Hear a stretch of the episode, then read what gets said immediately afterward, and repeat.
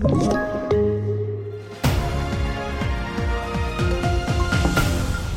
15-åringen döms till sluten ungdomsvård efter skolattacken i Eslöv. Leveransen av nya proteinvaccinet försenat och Kaljanka på julafton byter sändningstid. Ja, det är rubriken i TV4-nyheten och vi börjar med att Lunds tingsrätt dömde idag den 15-åriga pojke som knivhögg sin lärare i Eslöv i augusti till sluten ungdomsvård i två och ett halvt år för bland annat försök till mord. Han döms också för grovt olaga hot och brott mot knivlagen och pojken ska också betala skadestånd på cirka 480 000 kronor till elever, personal och en polis polis. Och mer om det här kan du se på tv4.se där bland annat Jens Lapidus är med och kommenterar.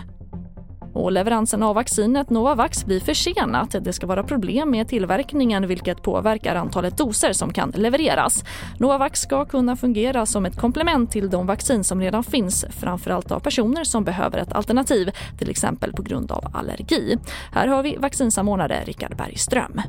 Vi har ju beställt då 4 miljoner lite drygt eh, doser som vi ska få under vårkanten. Eh, egentligen första kvartalet men jag tror att det kommer dra ut på tiden lite grann. Så några hundratusen doser tror jag vi får, kanske i januari, februari och det skulle i så fall räcka då till de här som verkligen behöver en annan typ av vaccin. Eh, men de stora volymerna kommer först senare i, på vårkanten framåt sommaren.